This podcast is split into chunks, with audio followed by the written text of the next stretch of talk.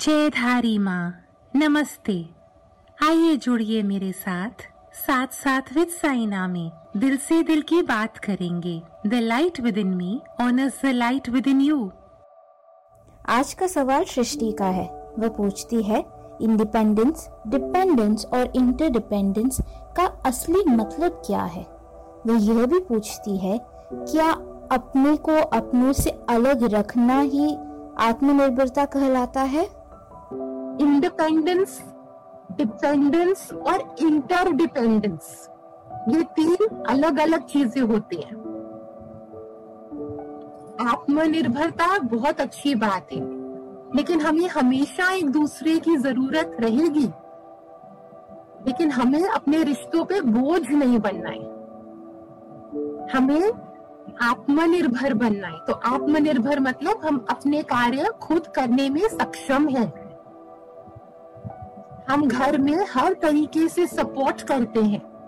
हम अपने कार्य खुद करते हैं। हम अपने आप की ग्रूमिंग करते हैं। हम अपने आप का मनोबल बढ़ाते हैं। हम अपने आप को जीवन के लिए तैयार करते हैं। ये असली मायने की आत्मनिर्भरता है। हम अपनी नॉलेज को बढ़ाते हैं। हम अपने ज्ञान को बढ़ाते हैं। हम अपनी समझ को बढ़ाते हैं। यही असली आत्मनिर्भरता है। अलग होने को आत्मनिर्भरता नहीं कहते। पर बेटा, वैसे तो जो बच्चे बोर्डिंग स्कूल में पढ़ते हैं, हमारे देश में भी, वो भी तो साल में दो बार ही। आते हैं हर परिवार की रियलिटी हर परिवार की सिचुएशन अलग होती है।